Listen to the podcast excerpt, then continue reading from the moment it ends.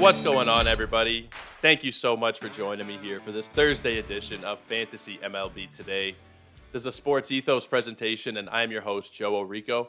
You can find me over on Twitter at Joe Orrico ninety-nine and also at Ethos Fantasy B B. Specifically, check out Ethos Fantasy B B. That's where all of our new writers will be posting out their content this offseason and heading into next year as well. Very excited on that front, so please make sure you're following over there at Ethos Fantasy B B. Now, I am in Arizona currently. I flew out here last night. I mean, Jesus, it feels like I flew out this morning with the amount of delays that there were, but I got in very late uh, into the Phoenix area. Going to be golfing later today, going to be taking in some baseball, chatting, shooting the shit with some people in the industry. Should be a lot of fun. We're still doing the podcast, of course. We don't miss a day here. Uh, I maybe should have pre-recorded, but I wanted to bring down the podcasting equipment, you know, see if there's an impromptu opportunity to record a show and to do my own shows here as well. So we're going to still go today. It won't be the longest show, but we're going to go over the next group of outfielders. Yesterday we touched on the first, I believe, six guys in the elite elite tier. For twenty twenty-two anyway, not that they're the elite tier going forward, but we are looking back. This is, these are review shows. And the elite tier, the first six guys, were Aaron Judge, Mookie Betts, Jordan Alvarez, Julio Rodriguez, Kyle Tucker, and then Adolis Garcia. That, I mean, you could pit a couple other guys in there, but those are the guys who finished within the top twenty-five over on Yahoo, so that's what we stuck with yesterday. We're going to go over the next few names today, and we're going to you know, just kick it off right here. Kyle Schwarber, he's the next guy, and I think it's kind of funny that he's the next guy here. Uh, that we're going to talk about, because last night it was kind of funny. I mean, the Phillies, it, it, probably not too funny if you're a Phillies fan. They got no hit, uh, combined no-hitter in the World Series, which is the first time it had happened since Don Larsen in the World Series back in sixty-five, I want to say, somewhere in that. I think of nineteen sixty-five. Uh, so kind of kind of elite company there. Christian Javier went the bulk of the way, and then a couple relievers. Each went an, an inning, I believe. I didn't really watch much of this game. I saw a little bit here and there on my phone from the plane. Uh, but I wasn't able to see too much of it. But the, the post-game press conf- conference, they asked Kyle Schwarber, how do you feel about being on this side of history, blah, blah, blah? Is it something that matters to you guys? And he just said nonchalantly, I don't give a shit. We don't give a shit. It's kind of cool. We're in the history books, whatever. Great attitude to have for Kyle Schwarber. I really like the guy.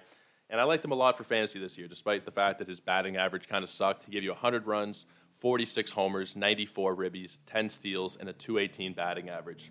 Finished as the thirty-fifth overall ranked player this season, which you got to be very happy with. Uh, if you drafted him, he was going post pick one hundred, average pick was or A D P was one oh five over on Yahoo. Now I think that there's no reason really to go and fade Kyle Schwarber ahead of next season. I don't think I would take him to this, you know, the same heights where he was finishing this year's. Uh, poorly phrased, but you guys know what I mean. I wouldn't take him as the thirty-fifth pick next season. I think he's somebody who's probably going to fit into more of like the fifty to seventy kind of range. That probably makes a lot more sense. I mean, the power is totally legit, but that batting average is, is a real killer. This season specifically, he struck out two hundred times.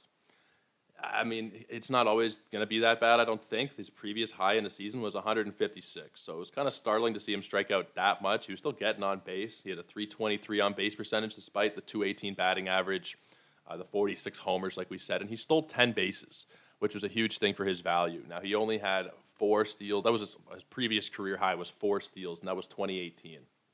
Last year, uh, it was one steal, twenty twenty, one steal, two steals in twenty nineteen. It was just he's not never been a guy you can rely on for steals. So I'm not sure we're going to draft Kyle Schwarber and say, yeah, I'm going to bank on these ten steals again. I don't think we can really be doing that. I think that you can maybe say he's going to give you, optimistically say five, maybe. I wouldn't even really bank on that, though. It's just such an unpredictable stat for someone, especially like Schwarber, a big guy we've never seen run before. That's the first part of my concern. Now, the forty-six homers, he can totally do that again, but he hadn't done more, he hadn't hit more than thirty-eight homers in the season before this, and that was a few years back in twenty nineteen. And twenty nineteen was the juiced season, so we kind of threw away everything from twenty nineteen. This was a great year from Schwarber, but I don't think we can expect forty-five, fifty home runs again. He's totally capable of it, but to go into the next season expecting it with someone who strikes out that much, I think we're probably playing with fire a little bit. I still really like him. He can be a great power asset, give you good runs and R B Is, you know, one hundred runs, ninety-four R B Is, that's great. Um, but I don't think we can project him to finish exactly quite as high as he did this last season. So I like him. I'm not going to be reaching too much up the board for him, but I think if he's sitting there around your probably sixty, seventy range is where I'd feel really comfortable with Kyle Schwarber. That's where I would probably start to take him here. Now, Randy Arozarena, he is the next guy on this list. seventy-two runs, twenty homers, eighty-nine ribbies, thirty-two steals, and a two sixty-three batting average. Now, we talked about him not that long ago when we did our uh, ranking shows. We're not going to spend too much time on Randy, but he was as the, going as the fifty-third pick on Yahoo this season, finishing forty-second. That's totally, totally good for you there. Now, the steals, are we going to still see the steals jump up more? Is he going to plateau around thirty? Steals are kind of a tricky subject right now. Some people are projecting that we're going to see a lot more of them next season because of the bigger bags, because of the different rules that'll be around uh, how many times pitchers can throw over. There might be some changes. I don't think it's going to be as drastic as some might project. Maybe he gets one or two more, but I think thirty-two is probably about as much as you can hope for with Randy Arozarena. He went on a crazy hot stretch there in the second half of the season where it seemed like every night he was stealing a base. Uh, can he do that again? Sure. Now, he does get caught quite a bit. Uh, he's led the league. He's led the American League in caught stealing the last two years. So maybe he's a little reckless when he picks his spots, but overall, he still generally is stealing those bases for you in his career. He's stolen fifty-eight bases, been caught twenty-three times. You'd probably like the percentage to be a little bit higher there, but it's a small gripe, all things considered. He's given you just about five category production, twenty homers, uh, twenty-plus steals, I think, is in the bag again. And then the counting stats should be somewhere in like the one seventy kind of neighborhood if you're combining runs and R B Is. Uh, this year was one hundred sixty, yeah, about one hundred sixty-one. Uh, when you compare the when you combine the eighty-nine R B Is and seventy-two runs, that's that's really good. Uh, I think that he can maybe score a few more runs, and those R B Is probably will generally be in that eighty kind of range. Uh, he was somebody that I put in my top fifty. He was at the back end here, and I, I need to pull these back up again because I haven't looked at them Uh, in in that much depth in the last few days, but he was somewhere in the late forties where I had Randy Arozarena, and and that feels pretty correct. I think that he may move up a touch uh, just because steals. I mean, pe- people might want to just really secure steals. I had him at forty-two. Uh, I think that that's probably about where he's going to stay. Maybe he maybe goes up into the late thirties, but I think this is generally where we're going to see Randy Arozarena get drafted, and I'm going to be pretty cool with it there. Somewhere in the forties, he was one of the better outfielders in baseball this season, even though Tampa Bay doesn't really have much name brand value around there to help him. Uh, it's it's pretty great what he's able to do. It kind of reminds me to a much lesser extent of what we see Jose Ramirez do uh, in Cleveland. Without much help, still putting up elite numbers and still having a good team, despite the fact that there's low payrolls and they probably shouldn't have a good team. I don't know. Just popped into my head there. Obviously very different players, but in terms of their situation, it's not that different. Let's keep it going with Michael Trout.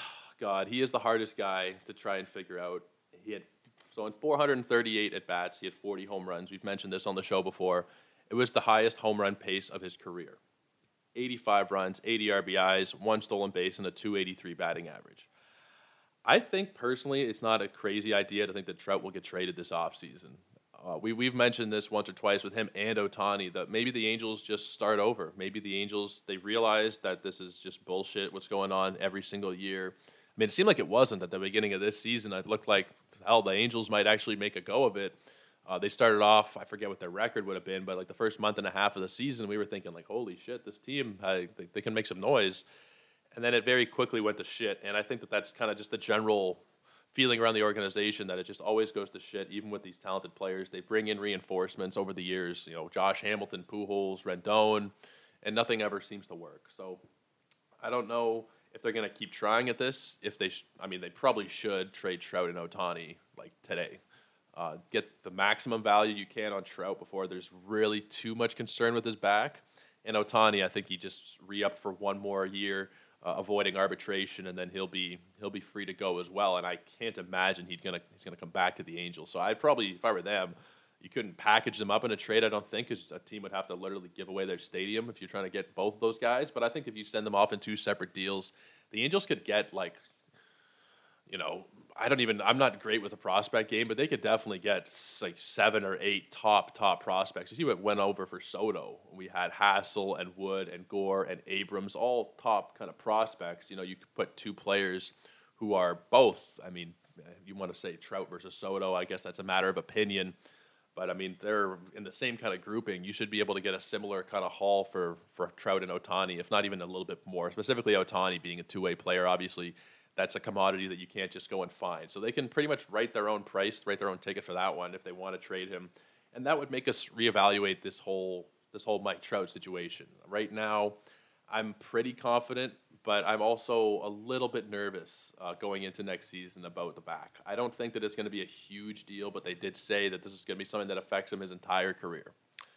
I have him at thirty-one in my rankings. I want to pull up where he's going in these N F B C drafts because it really varies right now, and I'm going to be doing one of these drafts on Saturday, so I need to start paying a little bit more attention to where guys are generally going here. I mean, we've been doing it every day on the show, but I think I need to really start uh, paying attention here in terms of these A D Ps before I start to draft. So let's see, where is Mike Trout going? twenty-six is his A D P right now. I don't know. I don't know at that number if I really want to be invested in him. You know, if it's a twelve-team league and you get him in the third round, yeah, all right. Uh, that, I'm I'm all right with that. If it's a fifteen-team league and it's in the second round, then I'm a little more nervous. Like, he could go out and have a crazy year next season. I wouldn't be surprised if he hit fifty home runs. Like, it's not probably likely, but hell, he was on pace to do it this season. Uh, the batting average has kind of come down a little bit over the last couple of seasons, specifically, or not really in twenty twenty-one, but he didn't really play in twenty twenty-one very much. But two eighty-three this year, uh, it was two eighty-one in the shortened season, two ninety-one. I mean, it's it's hard to really complain about that. When I mean, hell, you have to try and find something to complain about with Mike Trout, I guess. Uh, if you if you're like me and you try and find things to complain about, he's batted over three hundred many times in his career, three twenty many times, uh, three fifteen, three twelve, three oh six. He's a career three oh three hitter. So for most people batting two eighty-three, you'd say that's amazing. For Mike Trout, it's like, mm, what's going on here? On-base percentage was the lowest of his career, three sixty-nine. Slugging was still great, six thirty. His O P S was still, I mean, it was one point shy of one thousand, which is incredible still. But I think we might have to be a little bit cautious about taking him in the second round. I think if he's going there routinely, that's when I'm going to probably start to have to fade him. And now let's take a look at the old minimum and maximum pick. And I think there's going to be something we have to mention here with this. Yeah. So the minimum pick was fifteen. That was the earliest he was going in any draft, was pick fifteen. The latest he has fallen in any draft was seventy-four. And I think that would have been the early draft and hold that Rob DiPietro put together in July? No, August. I think that was in August. And I think that Mike Trout fell really far down that board because they weren't working off of a site. I think they were just writing stuff down. They were just kind of going by player stats. And in that kind of situation, it's very easy for a guy to fall. So Mike Trout, he's not going to be going at seventy-four very regularly. He's probably going to be going more in the late twenties, early thirty range. And as of right now, I think I'm okay with it. I wouldn't want him as my second round pick, though. That's maybe I'm crazy, but as of right now, I think that that would be probably a little bit too risky, especially if you take a pitcher in the first round and you have Trout as your first batter. I probably wouldn't really want to be doing that. If it happens, it happens. And maybe there's just, you get to the point where, hell, there's not really anybody else that you really like in that neighborhood in the late twenties. I mean, there are still a lot of guys to like in that neighborhood, but let's say, for argument's sake, that there's nobody really catching your eye. It's not a it's not a bad pick. It's Mike freaking Trout. I mean, it's not like you're you're gonna get killed by him unless he gets injured. If he's healthy, he could be the number one player still. Like, he could do that, and we saw it this season with Judge. The home runs. If you have that many home runs, you can really do a lot for your fantasy value.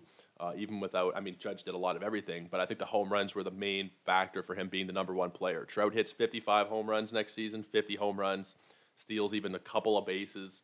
Maybe number one is a little bit optimistic, but top five, it's totally possible. He's a really, really hard guy to rank. He'll definitely move around a little bit here uh, as we go through this offseason. Probably a lot, honestly, depending on what happens. If he gets traded, I don't even know what I'm going to do with the rankings. It, it's it's a long offseason. It's a long offseason for a reason. Let's go to the next player here, Cedric Mullins. Now, Cedric Mullins was kind of a disappointment, I guess. Some people thought he was fairly disappointing. I mean, you go from two ninety-one to two fifty-eight. You go from thirty homers down to sixteen. I suppose I could see why that would be disappointing. Uh, he was being drafted pretty high up, too, over on Yahoo. He was the forty-second pick. He finished as number fifty-two uh, on Yahoo as well. So, I mean, not much of a big deal there, really. He gave you thirty-four steals, which was the huge piece of his value. sixty-four R B Is, eighty-nine runs. Now, he's another guy we talked about not too long ago on the ranking show, so I don't want to get, you know, too deep into the into the weeds here with him. But he's definitely somebody that I will be interested in drafting. Um, you know, I'm not going to be reaching a hell of a lot up the board for him. But I have him at forty-four, and I think somewhere in the middle of round four, kind of late round four, and I'm generally talking twelve-teamers here, late round four of a twelve-teamer and maybe early round four, late round three of a fifteen-teamer. That's where I would generally feel pretty comfortable. Maybe even in the late third, you're you're pushing it a little bit, but I think that he can generally have that kind of value, and I think that the Orioles are just going to keep getting better and better in that division. And something that we haven't really talked about so much, but I believe this is one hundred percent confirmed, that, that the scheduling for next year, you're not going to play teams in your own division as much as you have in the previous season. So it'll be difficult competition still, like standings-wise, but they won't have to face, you know, Blue Jays pitching. I mean, Blue Jays pitching. Who knows what that's even going to look like. Yankees pitching. Uh, I'm assuming these guys are going to spend more money on their rotations, seeing how their seasons went, specifically Toronto. I would expect Toronto to buy another starter, but it won't affect players playing in their divisions as much, and this affects every every team in baseball. You know, if you're a team like Baltimore, I mean, they're probably one of the teams that would be affected the best by it because they're not playing the Yankees and the Blue Jays and the Rays as much as they normally would be, not facing those top-tier guys as much. Your McClanahan's, your Glasnow's, your Gosman's, your Cole's, your Manoa's, they're not going to be facing them quite as much. So that's something that we'll generally have to factor in here a little bit as we go through this offseason. But Cedric Mullins, I think he'll be benefited benefited by that lineup just getting better and better. Rutchman will get a little bit better. You have to assume uh, Gunnar Henderson will get a little bit better. And maybe they bring in a, a piece or two. I don't think they're going to go crazy, but I think that they may bring in, you know, one or two decent bats, maybe one really strong bat. I think they need to bring in a pitcher. The rotation was pretty good for them this year, but there's just you, you need a top-end starter if you want to compete in baseball. And Baltimore does not have a top-end starter. I mean, John Means, I'm not sure when exactly he'll be back, but no disrespect, he's not an ace. He's not a top-flight starter. They need to bring in somebody else. I think that that team will just keep getting better and better, and that should trickle down to Cedric Mullins over the counting stats because sixty-four R B Is, it's not bad. I mean, for a leadoff hitter, it, it's fine. You maybe want to see that push up into the seventies, and I think that that's totally possible given the direction uh, the Orioles are going right now. We're going to do one more outfielder for today, and that's going to be George Springer. I have a really hard time figuring out where to rank George. He's definitely injury prone. He can have that label applied to him. Some people, it's not justified, but George Springer, the way he plays, he's going to get hurt more often than a lot of players. He throws his body at the wall. When he swings sometimes, it looks like he's going to like rip his back right out of his body. Uh, the guy has a lot of passion for the game, which is great, but it also leads to some more injury-prone kind of stuff. Uh, he just had elbow surgery a couple weeks ago. We saw the concussion in the playoffs, which is not something that you can put down to the injury proneness. It was a fluky kind of thing, but it just generally fits into the whole narrative of George Springer not being able to be that healthy. Now, he played one hundred thirty-three games. I, I can't believe he played one hundred thirty-three games. Even as a Blue Jay fan, that seems like a lot. I think it's because he was DHing quite a bit. I think it was forty somewhat. Let me see here. He D H'd, yeah, forty times he was D H'ing, eighty-nine times in the field. So it only seemed like he was playing really Uh, half the time or a little bit more, but he still gave you great value. I mean, twenty-five homers, fourteen steals, a two sixty-seven batting average, uh, seventy-six ribbies, eighty-nine runs. Uh, he had a really good season. Now, I don't expect the steals to stay. I really don't. He had fourteen, but his like, let's just read off the last few seasons. four, one, six, six, five, nine, sixteen. Now, that's sixteen. It came in twenty fifteen. We're talking a seven-year stretch with him not stealing bases in the double digits. Now, he comes back to it this season. I'm not sure we're going to see it continue. He's thirty-three years old now. He is the leadoff hitter for the Blue Jays, but maybe, I don't know, maybe that right there will make you think you need to steal some more bases or whatever nonsense. It hasn't really in his career, but maybe this season he figured he wasn't going to be on the field as much. He wanted to steal more bases. I don't. I can't really explain why he was stealing more. I don't think he needs to steal that much considering he hits right in front of Bo and Vladdy and Teoscar Hernandez. I don't think that that's really necessary, and I don't think they're going to push him beyond – I wouldn't project more than five or six steals from Springer right now for next season, given everything that we know. So I'm I'm not going to be taking him too high up. Uh, let's take a look at the early A D P. I'm curious where people are drafting him right now. Uh, let's go to Toronto, and let's see, eighty-two. Yeah, I think at eighty-two I'd probably be all right with it. Uh, eighty-two point nine, so I guess eighty-three is where he's going on average. In that range, I think I'm okay with it. He's I mean, as long as he gives you like one hundred twenty, kind of even less, maybe one hundred ten games, he should be able to return that kind of value. But I'm I'm not pushing him up too too much higher than that. I think that that's probably about where I'm gonna be cut off. I, the injuries, it's, it all comes back to the injuries and watching him play a lot. If you if you don't watch George Springer play a lot, maybe you're not. You say, okay, he gets injured here and there. Everybody gets injured here and there. He flings his body all over the place. He is he's rather reckless, and sometimes he'll make a routine swing, and it looks like he's you know he's going to have to retire the following at bat because it just looks that bad. So uh, he's definitely somebody who's going to be a top one hundred pick. Uh, let's take a look at the minimum and maximum because I find those to be really interesting. Um, sixty-two was the minimum, one oh five was the max. If he's going after pick one hundred, your, your hands are tied. You have to take him at that point because he can give you a top fifty season. But I'm not pushing him up into those top fifty draft picks, kind of hoping for it. If he happens to do it, then great, but I'm not going to be expecting it uh, heading into next year. As of right now, given everything we know about George. Now, could things change a little bit for all these players? Sure, we have a long way to go, but I generally think for the most part, these guys are going to stay somewhere in the same kind of ballpark for where I have them right now. There could be there could be big changes. There potentially could be big changes if we see, you know, Mike Trout, like we said earlier, if Trout and Ohtani get traded, then we have to reevaluate the whole landscape. If Judge goes somewhere else, Trey Turner, blah, blah, blah, there's going to be some changes to these rankings, to this list, uh, to our shows as the year goes on. But I think that generally this is where we're going to see guys uh, fall later on in drafts. That's going to do it for me for today, guys. I really appreciate you guys tuning in. Going to be hitting the golf course here in the next hour or so, so I'm going to get ready for that. We're taking in some baseball. Going to be talking with some people in the industry. If you are here, if you're listening to the show and you're somebody who made the trip down to Arizona, come say hi. I think I'll have a name tag. I'm not really sure how this is going to work exactly, but hell, if I see you, if you see me, come by, uh, say hello. We'll get a beer or whatever. We're going to continue with these tomorrow. We're going to do another group of outfielders, and we'll just take these rather slowly. There are a lot of outfielders. I'm away right now. I'm not going to be doing long podcasts. I mean, maybe, who knows, right? Maybe maybe we'll talk to somebody today or tomorrow and end up doing a long podcast with them, assuming it's going to be just me solo doing these outfield shows.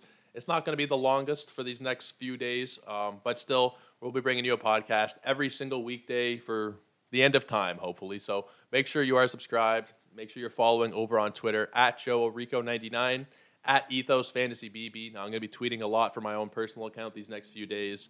Uh, different things that are happening in the live drafts that we see, uh, maybe some things that the panelists say, some interesting bits of information. And I'm going to be talking about the draft that I'm doing on Saturday, the draft and hold. We're going to do the first half of it or so, twenty-ish rounds. And I'll be probably live tweeting my picks from there. So make sure you're following at Joe Orrico ninety-nine, at Ethos Fantasy B B, and make sure you check out sports ethos dot com for all your fantasy needs, basketball, football, and baseball, of course. Guys, that will do it. Take care. Cheers. And we will see you tomorrow.